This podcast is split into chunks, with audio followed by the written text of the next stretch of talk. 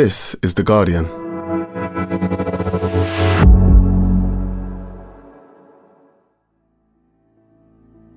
Hey, it's Mike. Today we bring you the second episode of the extraordinary story of Julia, a woman who escaped modern slavery right here in the U K. If you haven't listened to yesterday's episode, I strongly suggest you go back and listen to that one first. And a warning before we start, this series includes references to suicidal thoughts and descriptions of sexual exploitation and violence, so please take care when listening.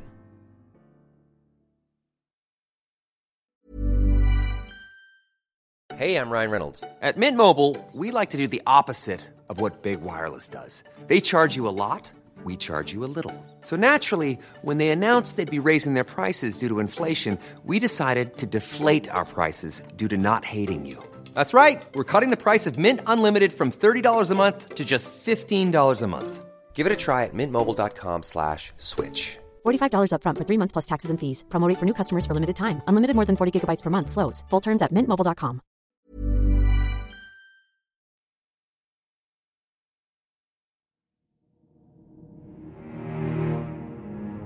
It's been seven months since Julia was trafficked to the U K. She's still thousands of pounds in debt to the gang who brought her here, and only has a couple of pounds left in her pocket. She can't find a way of making money, even enough to buy food. Julia sees an advert online in Polish for escort services, and they say no documents are required. She wants us to make it clear that she didn't want to do this, but felt she had no other choice but to respond. Immediately they call her back. The woman on the other end of the phone tells her she'll need to get a bus to Slough. When Julia arrives at the address, she's welcomed in with open arms. I was scared. The girls start talking to me. They start explaining about massage. They give me cigarette and they ask me, do I eat? I say no. They give me some food. I think, okay, then I will stay in the morning. I still just have uh, two pounds left or something. And I st- stay in the morning. Girls make me coffee. Say, don't worry, we will help you, yes. And after customers come in, um, we going all to the bedroom, and he chose me. And I was so scared. And after... When I've been with him in the bedroom, I'm just crying. The girls and giving me something, um, alcohol, some vodka, and I'm just sitting in the toilet and crying. This has been my first customer. Yeah.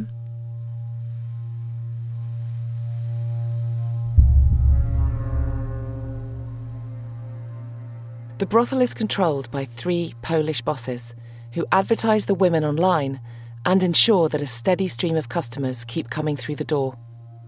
After a couple of months, Julia is able to start making some money. She even manages to send one hundred pounds back to her daughter Marta. It's not much, but it's the first time she's been able to do this since she arrived. It gives her hope of finding her way back home. But that hope doesn't last long. They say I have to pay for a website. This is like an escort website? Yes. I pay for adult website two thousand pounds. But then my boss told me I have to pay again. So four thousand pounds now you have to pay? Yes. four thousand pounds for a website profile, added to the four thousand pounds she already owes to the gang who trafficked her to the U K. They've started calling her too, and they want their money.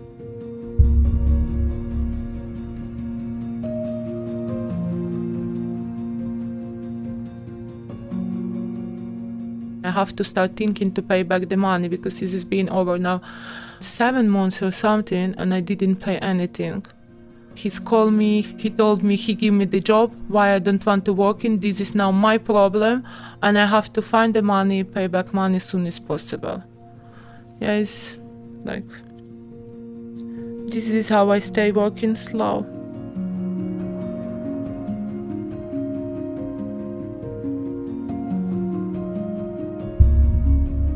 From The Guardian, I'm Annie Kelly. Today in Focus. the woman who took on her traffickers, and won. Part two.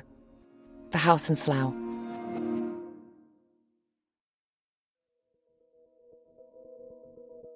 Sex trafficking, where someone is exploited in commercial sex work, is by far the most lucrative of all forms of modern slavery. Police believe that some organised criminal gangs running brothels in the U K can make over one million pounds in profits each week. One day, I have sixteen customers and I just have ninety pounds. This part of Julia's story is difficult to listen to, but is crucial in understanding how this kind of crime works in neighbourhoods up and down the country. Slough, Crawley, Reading, High Wycombe, Woking, Basingstoke. They're running lots of different houses. Yes, and two, three weeks you're in the Slough, they say you you now going for Reading. They come in, they're driving you for Reading. So they're moving you from house to house? Yes, they're moving me from house to house. Under international law, trafficking, including sex trafficking, is defined by exploitation. At this point, it's important to say that not all sex work is exploitation. Many sex workers across the U K are not being exploited by a third party and have control over who they see and the money they make. Trafficking happens when fraud, force, or coercion is used to make a profit from someone's labour, or when someone is transported from one place to another in order to exploit them. This can be across borders, or it can be from one house to another. And even if you agree to work, if someone's making a profit from you, it's still trafficking. And how much of the money do you keep from the clients? I didn't, like, they give me, like, half money, but not half, because I've been charging for profile as well. And as well, if customers come in, the receptionist, she promised customers, like, you do this, this, this, and she promised you do everything. Julia has no control over who she sees or what they want her to do. Sometimes, twenty minutes into being with a client, Julia realises that he's been promised sexual acts that she's not agreed to. Customer showing the text message. And when you say, no, I can't do this, this is not me, this is receptionist, you have to pay back money, and you pay back your money. So they've charged them a certain fee to do things, then when you won't do them, you have to pay. Yes, and you pay because how you can kick him out or something. This, this has been your problem. Julia gave me an example of how this happens. Say a customer is paying one hundred pounds. fifty pounds goes to the bosses, fifty pounds goes to Julia. If Julia refuses to do something that was promised by the brothel's receptionist, she has to refund the customer, say ten pounds. That leaves her with forty. But a lot of that is going on her debts, both to the brothel bosses and to the people who brought her to the U K. Sometimes I pay back two hundred pounds, sometimes I pay back just one hundred, sometimes eighty pounds. It depends how much money I have. Sometimes being quiet, you just make one hundred for one week. She has no money left to send back to her daughter Marta. When she speaks to her on the phone, she doesn't know how to explain why she can't come home.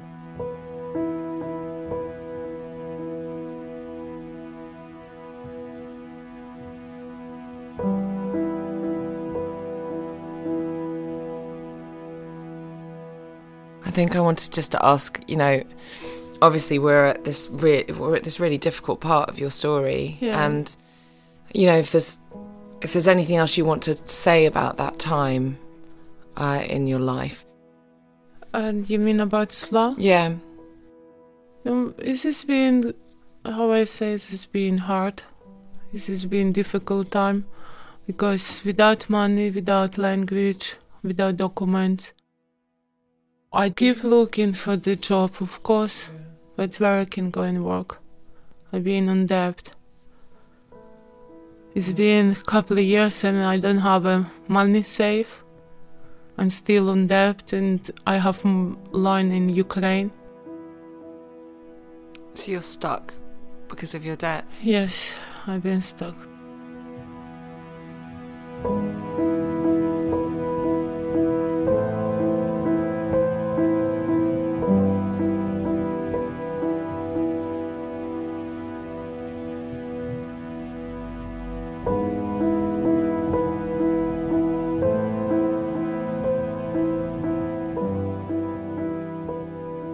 In many cases, modern slavery doesn't look like what you might expect. Instead of physical constraints, people are often controlled by invisible chains of coercion and deception. In the decade of reporting I've done on human trafficking, I've spoken to dozens of survivors like Julia, and in almost every case, yes, there was violence, but debt and the fear of what might happen if they didn't pay it back was often the main weapon of psychological control used by the criminals making money from their bodies. Many of them have told me that being able to keep at least some of the money and send something back to their families, or the hope of paying back their debts and being free, was the thing that they clung onto, a way of surviving the trauma. She sent me very bad customers. Customers was very drunk. And when he came in, he was, first, he smelled disgusting, and he was very rude, and he wanted domination. Like, he beat the girls, and um, he got all uh, with her. I mean, very hard. But he pulled your hair out? Yes. The Yes. And um, actually, she promised him all services, anal and everything. Everything what you want, can say. What you can, even cannot imagine in your head, horrible things. So this is a place where they send really violent... Yeah, in Slough. This is, I hate these people so much. I hate these people. They know I don't have a choice. And they send you very, very bad customers. Yeah, being very bad. Oh, I'm so sorry. No, that's fine now, but yeah, it's a bad experience. Yeah. Bad. By now, Julia has spent three years under the control of this gang, and it's got to the point where she doesn't think she's going to get out alive. So one day, when they try to send her back to one of her most violent clients, she says no. I don't remember, it's been twelve o'clock night or something, and I say I'm not staying with him. And he want, you sent me these customers, he was very bad. Uh, you say to him this and this and this, I, I can't, I can't do this. The receptionist tells her the bosses aren't happy. They're on their way and they'll be there in half an hour. And she say, you have to explain this now. And I just get panic and scared. She calls a woman who used to work at the brothel and asks for help. She says Julia can go stay with her at another brothel nearby. I'm going with her where, the place where she been. Morning, I sleeping in the kitchen, I cleaning before they wake up. She coming and she say, reception want to talking to me. She working for bosses, for other people. And reception say to me, if you want to stay, you have to work. But now they're saying, if, if you need somewhere to live, you have to work for us. Because I scared I stay working for new people. So Julia has finally escaped, but straight into the hands of another gang, the third organised crime group to exploit her since she came to the U K. Julia gave us her account of what her life was like at this time. She says her new boss, Alexander, runs a ruthless money-making operation. She comes to understand that she's just one of a huge network of women, all making money for him. His right-hand man is Marek, who works as a driver and collects money from the brothels. While the bosses might be different, Julia's caught in the same trap. Julia says she still has no control over how many men she sees. The two receptionists, who work on commission, fill her week with appointments, sometimes twelve men a day. She says the receptionists would say she could finish at ten p.m, Then suddenly there would be appointments booked in for two in the morning. She tells us she's moved between brothels all the time, sometimes after just two weeks if there aren't enough customers, or so the sex buyers can have more choice. Julia says Alexander keeps track of her movements, often following her when she leaves the apartments. According to Julia, she has to give him fifty percent of all her earnings. Alexander also charges her two thousand pounds for her online escort profiles, always making sure Julia's in debt. She tells us at times she's keeping so little money, it can take her three months to scrape together just one hundred pounds to send home to Marta. The gang knows how desperate she is. They know she's someone who they can keep taking and taking from, and she can do nothing about it. Julia says they even tell her she should be grateful to have somewhere to live. If they decide to throw her out, she'll be homeless. She's told they've done that before. The other women working for Alexander are also struggling to cope and are finding ways to numb the pain. Some girls take drugs. A lot of girls take drugs. A lot. Cocaine. To be able to just keep going. Yes. Is this experience that you have, you don't have any school for this experience. They many times ask me for the cocaine. They want you to take it? Yes. And I say, no, no, no, always. And I even buy water, I buy, uh, I buy bottled water, packaged water. And uh, I open, if I drink and forget, I don't drink this water anymore. You think they're going to put stuff yeah. in your drink? Yes. Because I, I, I guess they then charge the girls for the drugs, right? Yes. Despite the hell of what she's living through, Julia finds the strength to stay alert and to survive. She wants to keep believing that she will get back to Marta one day.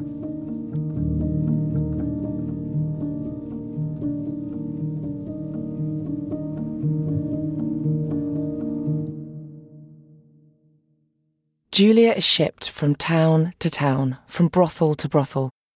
At this point, she's been exploited in brothels around England for nearly five years. She is broken. One Wednesday, in September two thousand nineteen, Julia is in a brothel in Woking when she's told that Alexander is waiting for her in his car outside. She isn't told where she's going, but Julia's used to this by now. She goes down to meet him, and he drives her to another brothel in Sunbury-on-Thames. Then, two days later, just after lunchtime... Oh, OK. An undercover officer knocks on her door. Police! Police!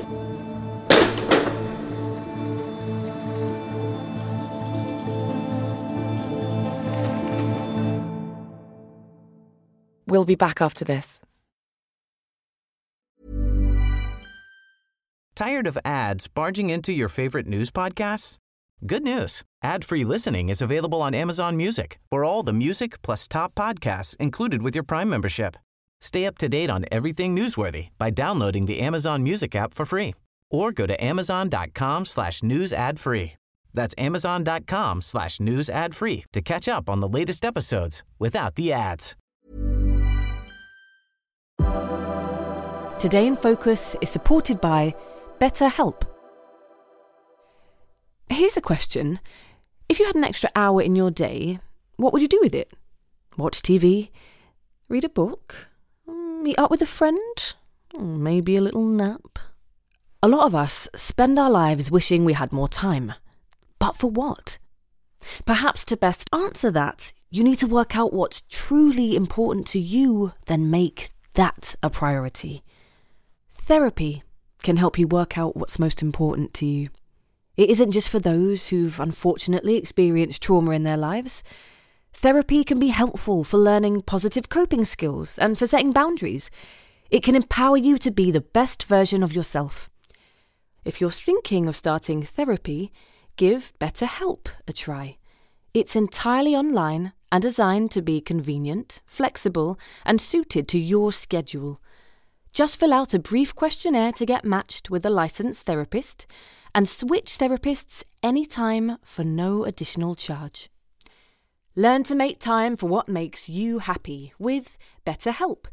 Visit betterhelp.com slash today in focus today to get ten percent off your first month. That's BetterHelp, H E L P dot com slash today in focus.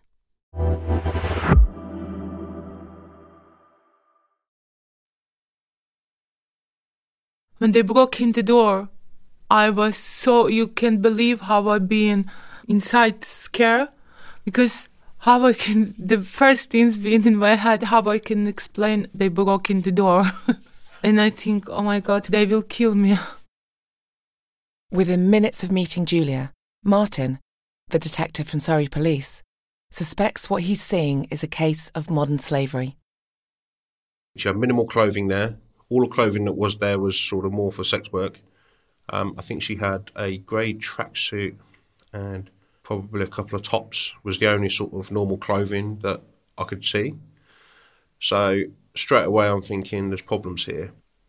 As that warrant continued, uh, we found envelopes in a kitchen drawer with times and amounts on it, which again to me suggests, well, that's for a pimp.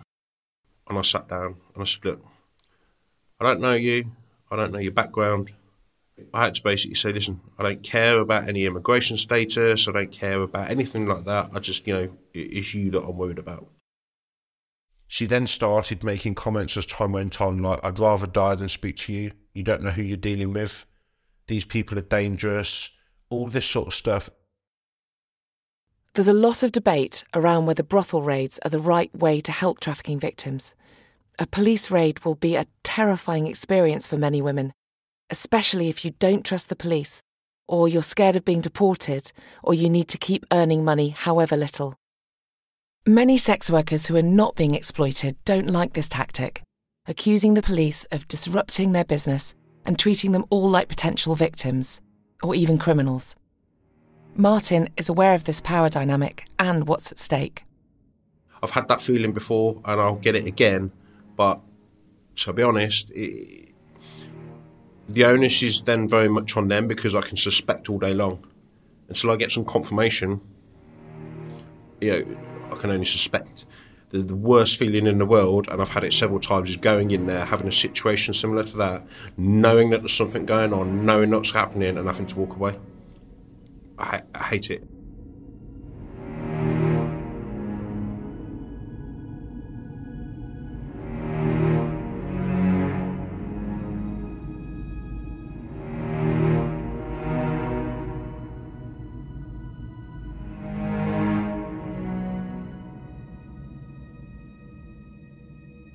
So why did you decide to help them?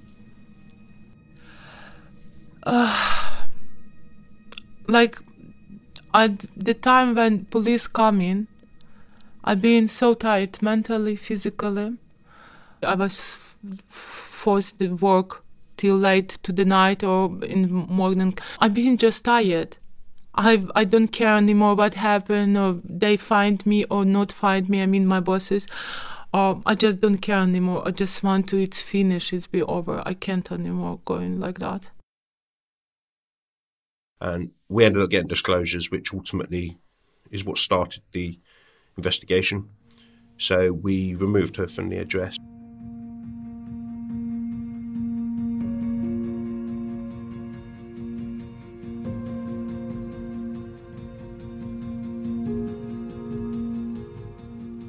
After five years, Julia decides to not only tell the police that she needs help, but that she wants justice.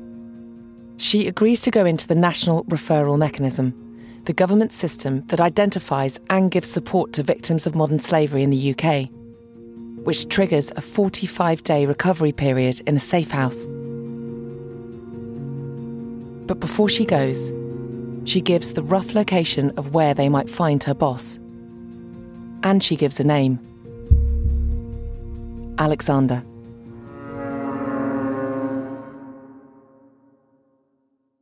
At the Safe House, Julia meets her support worker Sarah from the anti-slavery charity Justice and Care, who works with Surrey Police. Could you tell me about when you first met Julia?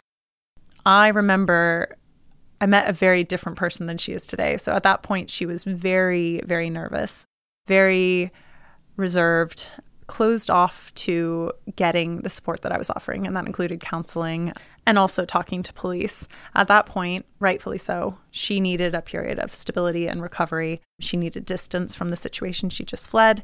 And I just said, I will be available for you. I'm here when you're ready. Let's get to know each other. Sarah is a victim navigator at Justice and Care.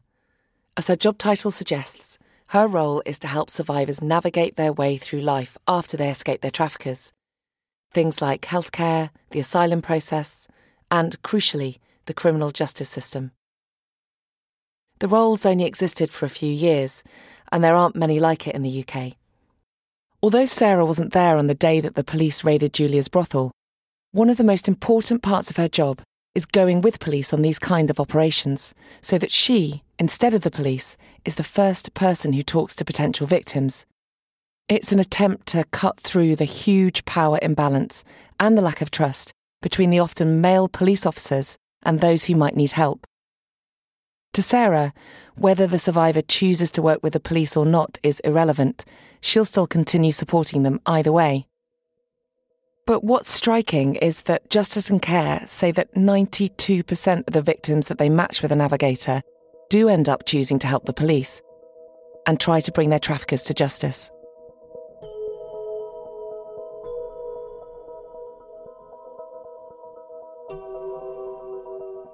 I think the very next visit, I remember driving with her and talking about counseling again and her saying, well, I don't, I don't get... I don't get how that could help anything. Um, I don't want to talk to anyone about what I've been through. But at that point, we had had a number of calls and conversations and we'd started to kind of build rapport. And she said, but I don't know, you, you say it's helped other people. Like, I trust you and I'm just going to, I'll try it. I'll, you know, I'll try it for you. Um, and at that point, you know, you want them to try it for themselves, but also we are here to help them make informed decisions and to expose them to things that they might not know about initially. And so kind of quickly, one of the first priorities was getting her counseling. And that was, that was a huge, huge step forward in terms of her being able to talk about this difficulty she was having coping with trauma and, and to just start to have more hope about being able to talk about a future, because at the time I met her initially, it was just that day. There was no kind of next day. There was no future goals. There was a lot of discussion about wanting to be able to work and, and support her family. But beyond that, it was um, a lot of hopelessness. So obviously in this case, in, the, in Julia's case, it was a case of, of sexual exploitation in a brothel. Mm-hmm. Yeah. I think a lot of people would be surprised if they understood exactly what these, where these brothels were. Mm-hmm. You know, I think there's still this un, this idea of these seedy addresses with women in basements. And c- yeah. could you could you kind of dispel those myths and tell yeah. us a bit about? No, it's a really, really good point, because um, often people think sex industries, sex trafficking, you've got Thailand, Bangkok, these like red light districts, Amsterdam, whatever it is. And they think, well, it might be happening in the U K, but it must not be like to the same extent because, you know, we don't see it. There are no red light districts. Um I have been in warrants, in um, in brothels, on high streets, um, in nice massage parlors, which, you know, might be a stereotype, but that is also still the reality, um, in beautiful uh, detached homes, in nice neighborhoods, in Airbnbs and hotels. It is literally anywhere that you can use a fake name, hire somewhere, rent somewhere, own a house, put it in someone else's name, where there is demand for sex, and that is everywhere. So yeah, if there's money to be made and you've got a house for three weeks that you can rent, it can be anywhere. You will probably move the girls uh, around different houses to keep it discreet, harder to track. But um, yeah, it's literally all of the nicest villages and towns and cities and high streets and houses. Sex trafficking is the most profitable form of modern slavery uh, because yeah. because of the huge demand. Could you just tell me a bit about that? One example we had was that like one victim would make the traffickers two hundred thousand pounds in a year. And a lot of brothels have four to five people in them. So you have just, I mean, millions of pounds being generated from one brothel. And in certain towns, I'm aware that there are you know, twenty to twenty-five brothels in that town. So if you take that to the scale of the whole U K, and that's going to be consistent across the U K, it is a multi, multi-million pound industry that's all, you know, untaxed and uh, unknown. And that's the hideous nature of it, isn't it? You've got, you can just use a human being over and over and over again if people are willing to pay, right? Yeah, yeah, it's absolutely that. You know, until they break, victims, people are the are the very best commodity because they can be reused and reused and reused and then changed out when they're no longer good.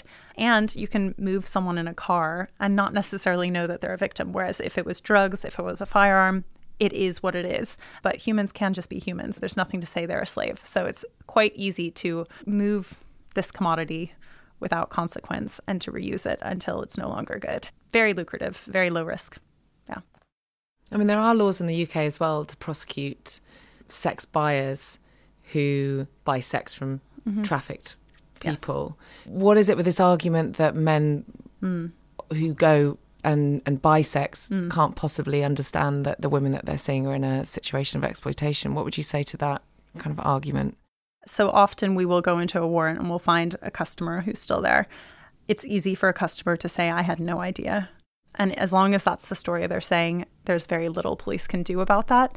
I know that Julia and others that I've worked with have said they didn't have time to, to clean up between customers. Um, they are crying when the next customer comes in.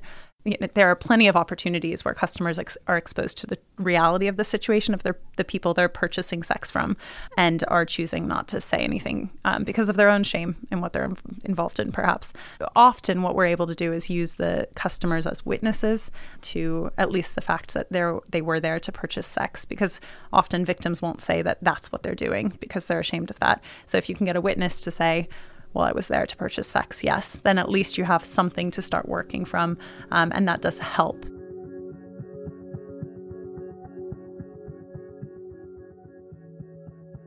For me, when Sarah came in, this is slowly, slowly, step by step, I start talking with Sarah and telling everything. It is very shame and very embarrassed talking about something like this.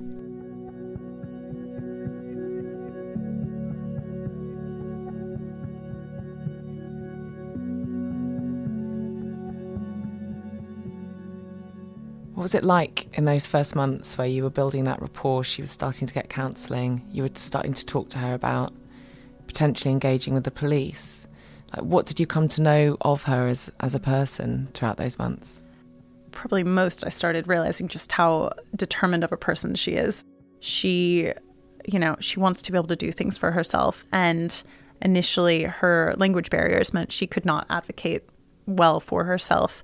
Um, so... You know, she said, I want English lessons. I want English tutors. Um, and we put those in place for her.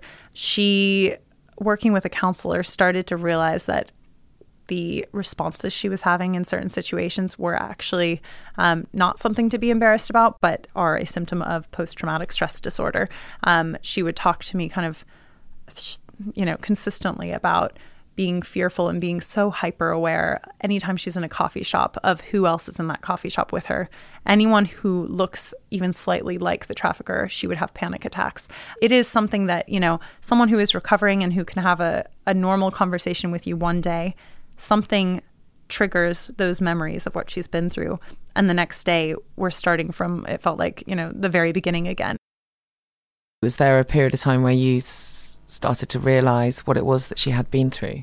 Yeah, um, and it naturally happens. I mean, that's part of the benefit of my role is that I have flexibility and I have the ability to um, take the time to actually build rapport and build trust that police don't necessarily have the time to do.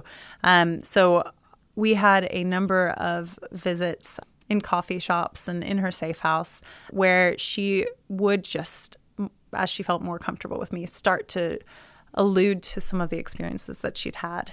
And we got to a point actually where she, she in a coffee shop wanted to map out the whole organized crime group. There's something about the time that she spent in this horrible situation. She actually got to know quite a bit about what was happening and what the structures were. Um, so she starts sharing with me, and that stuff with her consent that I was able to pass on to police. And that helped to give direction to um, the incredible policing team that we had, so that they could start drafting kind of interview questions and start to direct their focus onto the right people within this organised crime group. She did not want other people to experience the same thing that she'd experienced. So that was the main driver behind her getting involved. Coming up on Trafficked. I see my bosses again in the video. They they look at me. Are we going to find you on the C C T V at that time? No comments. She'll want to know in practical terms, how long does that actually mean? Yeah. And you sit down here and you charge me for what? For what?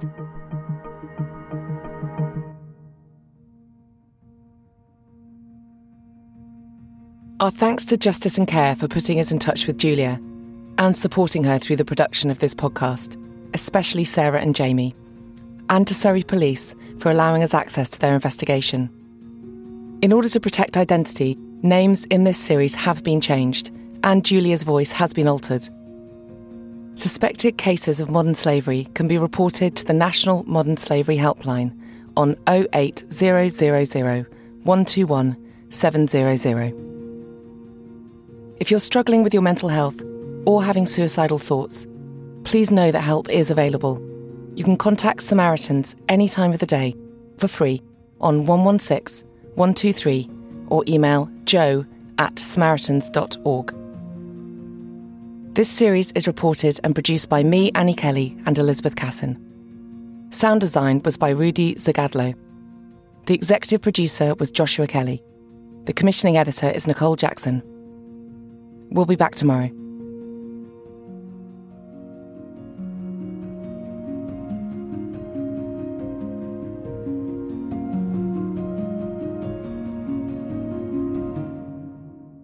This is The Guardian.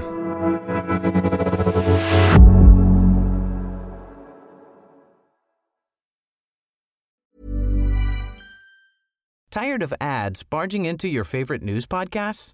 Good news. Ad-free listening is available on Amazon Music for all the music plus top podcasts included with your Prime membership. Stay up to date on everything newsworthy by downloading the Amazon Music app for free or go to amazon.com slash news ad free. That's amazon.com slash news ad free to catch up on the latest episodes without the ads. Hi, this is Bachelor Clues from Game of Roses, of course, and I want to talk about Club Med. Everybody knows Club Med has been the pioneer of the all-inclusive resort since nineteen fifty, with almost seventy resorts worldwide, ranging from beachside destinations in the Caribbean and Mexico to exotic locations like the Maldives and Morocco, or even the mountain destinations like Japan and the European Alps. Dine on delicious gourmet cuisine, enjoy more than twenty activities, and make memories with your family. For more information, visit club med dot u s or call one eight hundred club med or your travel advisor.